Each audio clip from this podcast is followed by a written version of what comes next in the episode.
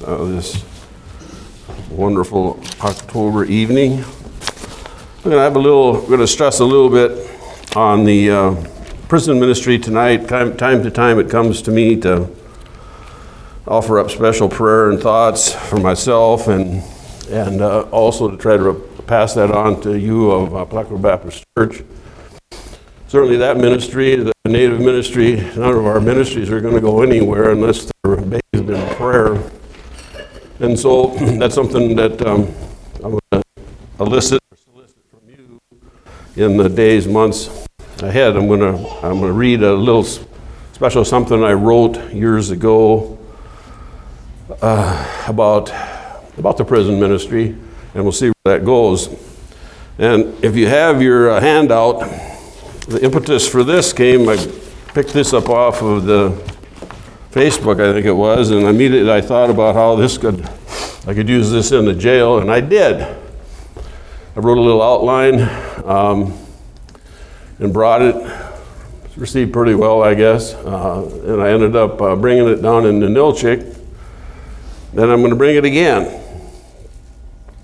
There are some very wonderful and vital truths contained in the commentary that we're going to be looking at this evening. And there's also this handout itself. If you study it out and you look for ways, there's good opportunities there to use the principles there for in your witness and your witnessing to other people. I'm going to try to do that. The message I'm going to bring on Sunday, I brought that and wrote that with the mind also that you can use the basic idea behind it to be able to use it as an outreach to lost souls or people that are questioning. And so we'll see where this goes. Everybody is pretty much familiar with the occurrences that led up to Jesus going to the cross, Calvary, and we're not going to cover that. But we're just going to look at what happened, the dialogue between the three persons that were involved here, and we'll see what we can learn from that. Let's start in Luke chapter 23, verse 39. You have the scripture before you. It says, "And one of the malefactors which were hanged railed on him, saying, 'If thou be Christ, save thyself and us.'" So that's key, those two words that are really key. The first word is "if thou be Christ," the Messiah. Well, he did not really believe that he was, or he certainly had questions. But the other answering rebuked him, saying, "Dost not thou fear God, seeing thou art in the same condemnation?" Meaning we're guilty. "And we indeed justly, for we receive the due reward for our deeds, but this man hath done nothing amiss." And he said unto Jesus, "Lord, remember me when thou comest into thy kingdom." And Jesus said unto him, "Verily I say unto thee, today shalt thou be with me in paradise." Let's go to the Lord again in prayer, and we'll continue. Wonderful Lord, we appeal to you this evening, the great God of heaven and earth and all that is, to reach down and to be with us in a special way as we look to this portion of Scripture. Lord, when your Son was offered up on that cross, Calvary, for the forgiveness of our sin, the awesomeness of our own sin debt is so great, certainly that we should regard it, but even more we should regard the payment that was made, that for those who believe that sin debt was paid in blood by the Son of God on that cross. We pray too for any lost in the congregation tonight, that they'd listen and take in the truth that's being brought here. Lord, we all need to know and understand the vitality that's behind this. And Lord, just bless the time, Holy Spirit, touching our hearts, I pray. In Christ's name, amen. So let's just define a couple terms here before we go on. Malefactors, it's simply a generic term for a wrongdoer, a criminal, somebody that's broken the law. But generally these two men were on the cross and they were paying justly for crimes. Jesus, of course, was not. Crucifixion was generally only for Roman citizens and so on. Romans, they could not be crucified because it was such a horrid way of execution. But certainly they had no compunction about not crucifying Jews, and that hill of Golgotha that Jesus was crucified on had seen probably hundreds and hundreds before that time, and maybe even hundreds and hundreds of more until the time of AD 70 when Jerusalem fell and it went out of the Jews' hands. Paradise is simply Eden. It's a heavenly home of God and the saints and angels. Christ speaks of the Messiah, the anointed one, the one that God had especially raised up to make the payment for our sin.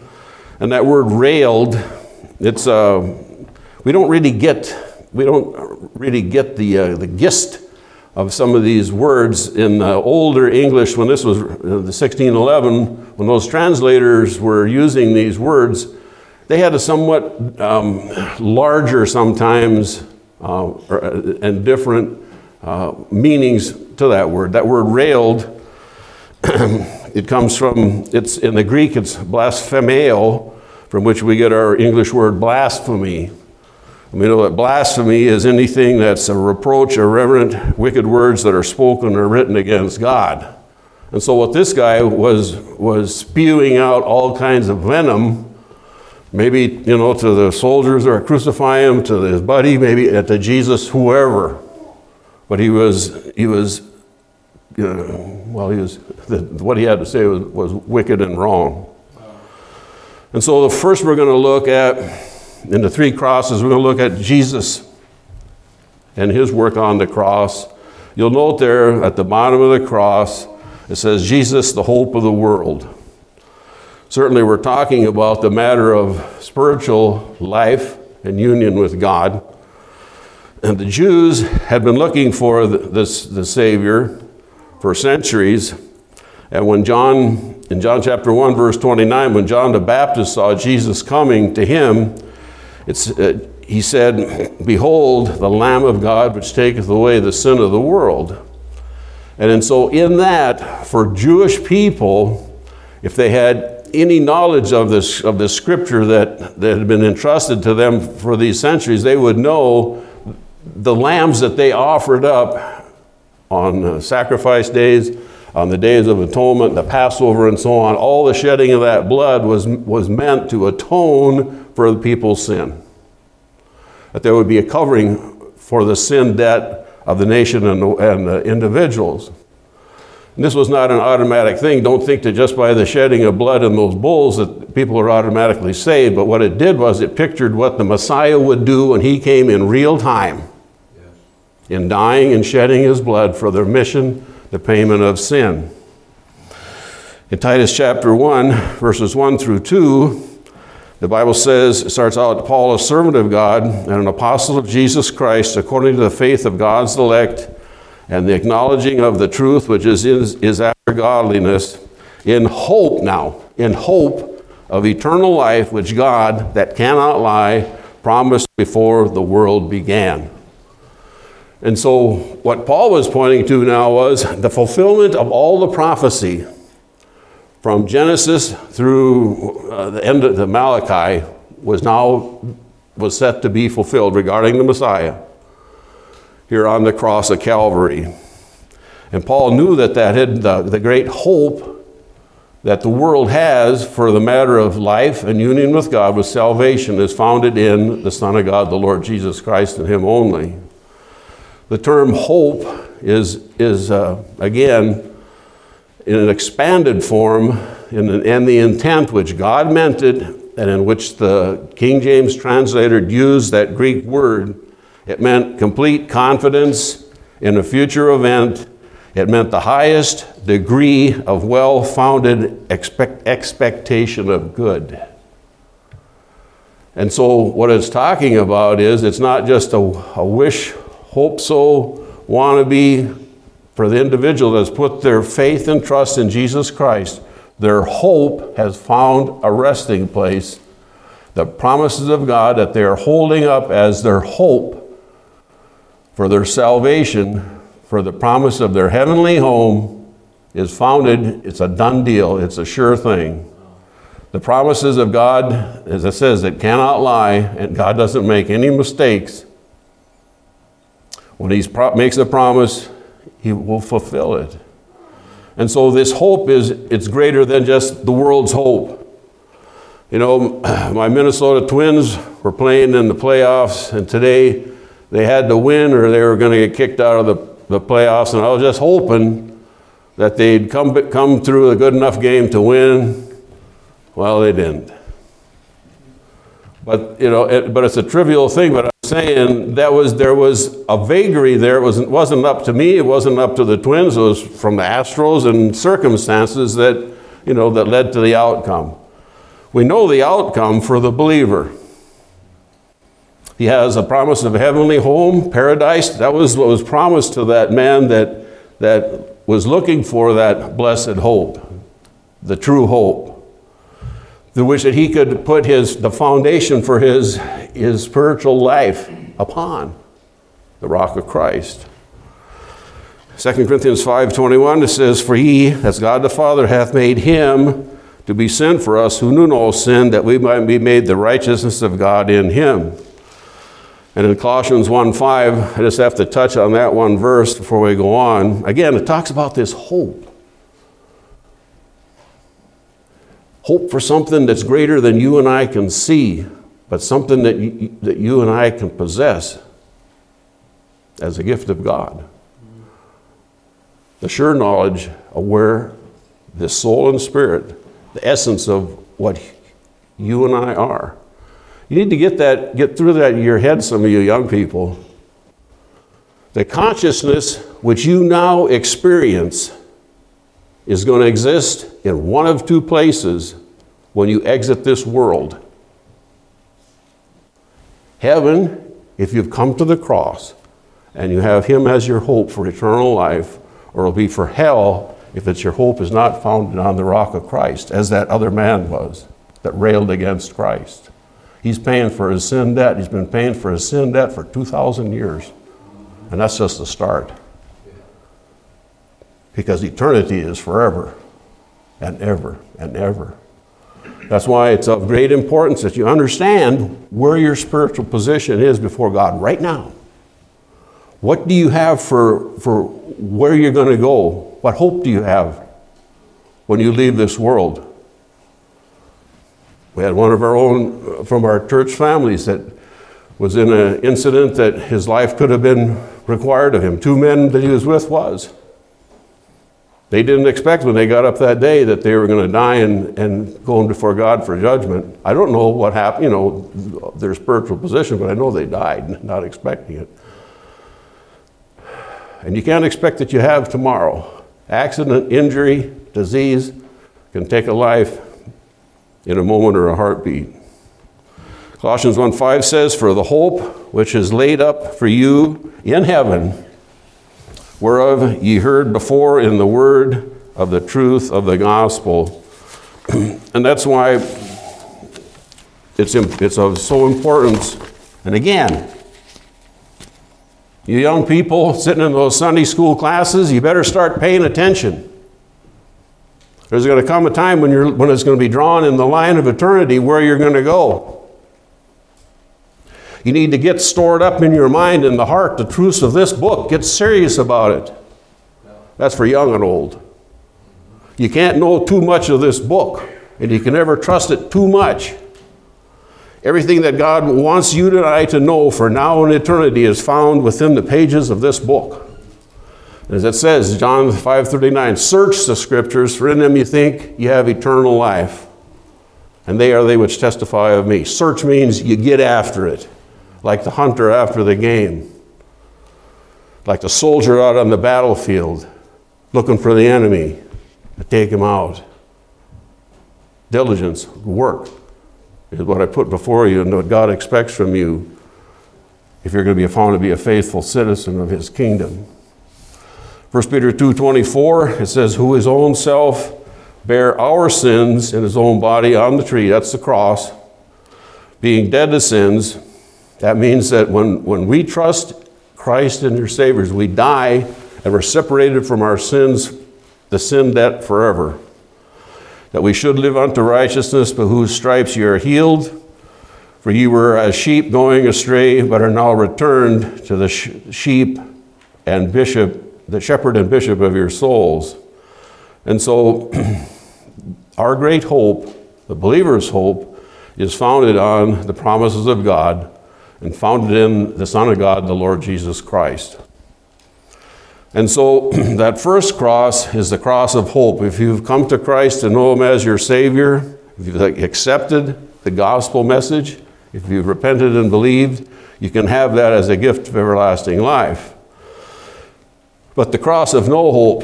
Now look at that other fellow that's hanging on the cross there. It talks about there that on the top it says, sin is on him and in him. The sin debt he bore, he never got rid of it. He carried it with him forever. The outside, the physical self, doesn't change at salvation, as we're going to see. But what had happened, the man that had a good hope, he'd been washed spiritually inside and changed and born again. This other man, the sin debt, he was inside and out, body, soul, and spirit. He was still under the control of his sin. And so he did not have that hope. And he was having no hope and without God. We're going to be looking at a lot of scripture from the book of Ephesians. Ephesians chapter 2 has as much to say about this subject as any book in the Bible, I believe. Ephesians 2, verses 11 through 12, it says, "Wherefore remember that ye being in time past, Gentiles in the flesh, were called uncircumcision," that's all non-Jews, "by that which is called circumcision in the flesh, made by hands, that at that time you were without Christ, being aliens from the commonwealth of Israel and strangers from the covenant of God, having no hope without God in the world." That term, without God, is atheos in the Greek, meaning a means a and theos means God. They didn't have God in their life. They were aliens. They were walking around in that country, in that area, on the land surface, but they're not a part of God's kingdom, the spiritual kingdom. That's where every lost person is right now. You understand that? Living, breathing people walking around in this world, but have no part in God's kingdom. God will never call you a true son until you've been to him for the forgiveness of sin. You do not want to be as this man that is going to carry that sin debt. The moment in time that soul and spirit of that lost person leaves the body, it goes straight to hell. And will stay there until it's finally emptied into the lake of fire in times to come. Think on that. The Bible says in Ephesians 2:3 that those people are children of wrath. God's wrath is him acting out his punishment. God is angry with sin every day. And he must judge righteous judgment. He loves every individual. He loves the world's people, but he hates sin and he cannot abide it in his presence. That's why it's neat to get serious about the matter of your sin debt. Let God deal with it, because if you don't deal with it yourself and accept Christ's sacrifice, what he did on that tree, you're going to pay for it yourself forever, because the wages of sin we know is death, separation from God. In Revelation 21, verse 8, it says, "But the fearful," that's those that are, not sure, they're holding back, the unbelieving. To not believe is a choice. Understand that. Yeah. "And the abominable, and murderers, and whoremongers, and sorcerers, and idolaters, and all liars." Now, whoremongers and sorcerers talk about sexual sin and sorcerers, about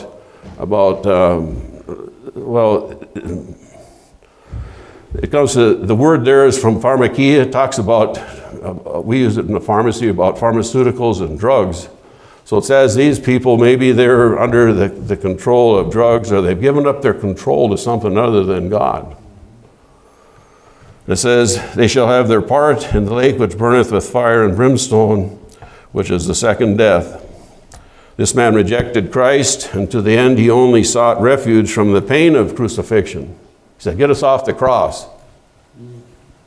And if he would have, he'd have went his own way. And he was ushered into hell when he died, a place of eternal torment, because he hadn't made that choice. He'd heard. You understand that? He'd heard, if you're the Messiah. He'd heard all about it.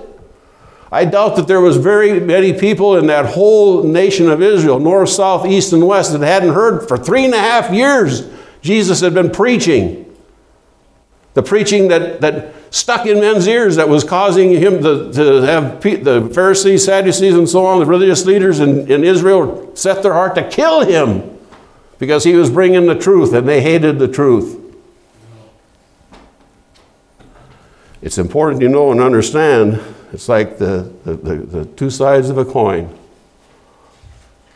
You're either in God's heavenly family or you're not. For those that don't know him, again, there will be no refuge. There'll be no place they can go to hide from God when the matter of judgment comes. Well, let's look at this other man on the right-hand side. They're looking for that blessed hope. The sin was in him, sin in him, but not on him. The burden of his sin had been taken away. He was a blood-washed saint. And what he went through on the cross of Calvary blows everything aside about what most religious orders, religions today teach. They teach that salvation comes through works. Do this, do that, do this, do that. Be a good guy, put your money in the plate, and then you'll be right with God, which is diametrically opposed to what the truth is. Salvation comes by grace through faith, and faith alone. And we're going to look at that on Sunday afternoon. We're going to look about what true religion really is. It's important to understand, because there's lots of religion in this world, and every individual, now listen, has made their own belief system for their justification before God and man. That's what we do. Young or old, it's what we do. If you've said no to Christ already, that means that you're believing something else. The unbelieving shall find their part in the lake of fire, but burneth with fire and brimstone. But this man, he was different. He was looking for that blessed hope, that sure hope. He didn't have a chance to do anything but repent and believe and fight for breath until they broke his legs, and then he died. But when he died, Jesus said, you're going to be with me in heaven today. They knew that Jesus was going to die. He knew he was going to die that day, and he knew that man was going to die that day, and they would be together in heaven. What an awesome thing. When that man got home to heaven, and there the Son of God was to greet him, I believe without a doubt that it was true. Ephesians chapter 2, 1 through 3. And Paul was preaching here now to church, at the church at Ephesus. And it says, and you hath he quickened, given life to, who were past tense, dead in trespasses and sins, wherein in time past you walked according to the course of this world, according to the prince of the power of the air. That's Satan. You see, again, there's only two federal heads of families in this existence, God's family and Satan's family. We're all naturally born into Satan's family without God. That's why we need to be born again. He says, the spirit that now worketh in the children of disobedience. If you've said no to God one time, that's disobedience before God. He was going to hold you accountable for that. He says, among whom also we all had our conversation and our lifestyle, and in the mind, and were by nature the children of wrath, even as others. He said, we were all like this. We all were following Satan. We were all living for the flesh all our life up until that day that we were saved. You see, that's what that change takes place in a moment in time when you fan that seed of faith that's in you that God has put there, that you not deny it, but that you would accept it and believe on it. Again, Ephesians 2:13, but now in Christ Jesus, ye who were sometimes were far off are made nigh by the blood of Christ. He says further in verse 19, now therefore ye are no more strangers and foreigners, but fellow citizens with the saints and of the household of God. Again, being born into God's forever family. You know, you're not just walking around in the world. The physical condition stays the same. But when you're born again and you become a part of God's spiritual kingdom, then you've got something to hang on to. The hope that you have then for now and eternity is founded on Scripture, and it's founded on the promises of God. We know Ephesians 2:8-9, for by grace are you saved through faith, and that not of yourselves, is a gift of God, not of works, that any man should boast. Again, that's the thing, you know, we try to say, well, I'm a good guy, I'm a good person. No, God says that all have sinned and come short of the glory of God. The standard that he has set for righteousness with him is holiness. He says, be ye holy as I am holy. And he set a standard that we cannot possibly achieve. And when you finally understand that, when you understand that you're condemned already because you haven't believed in the name of Christ, then you have in a position to do something about it. When a person can't get saved until they first understand they're lost. That without God, you have no hope. This man on the cross to Jesus, he manned up before him. He said, we're guilty for what we have done. And when he turned to Jesus, and he said, we receive our due reward for our deeds, but this man hath done nothing. And he said unto Jesus, Lord, remember me when thou comest into thy kingdom. He called him Lord. He knew this in this moment in time. He knew who Jesus was. He knew that what he had heard about Jesus Christ, the teaching and preaching that he'd heard, maybe even personally, was true. That he came into the world to save sinners. And he confessed that sin, and he was born into God's family. He was saved by God's grace, and you can be too if you're willing to confess your sin to God and believe upon him for the forgiveness of sin. Charles Haddon Spurgeon said, a man ought to hope within the bounds of reason and the promises of the good old book. Hope leans on the anchor, that's Christ, but an anchor must have something to hold on to, and that is God and his word. And so I hold you up to you this evening. I want you to take this sheet. I want you to hold it up in front of you. Every one of you. If you haven't got one, get one. Anybody need one? Hold up your hand if you need one. You had them all out? Okay, then get with somebody that's got one. So you can look onto this, because I'm going to challenge you about something here. I'm not fooling around. I'm not kidding around with you. This is serious stuff. I'm going to ask you a question. Which one of those men on the cross, the one that had the blessed hope or the one without that has no hope, which one do you identify with and why? Which one do you identify with? The one that died and went to hell, was headed to hell, or the one that knew God as his Savior and was headed to heaven?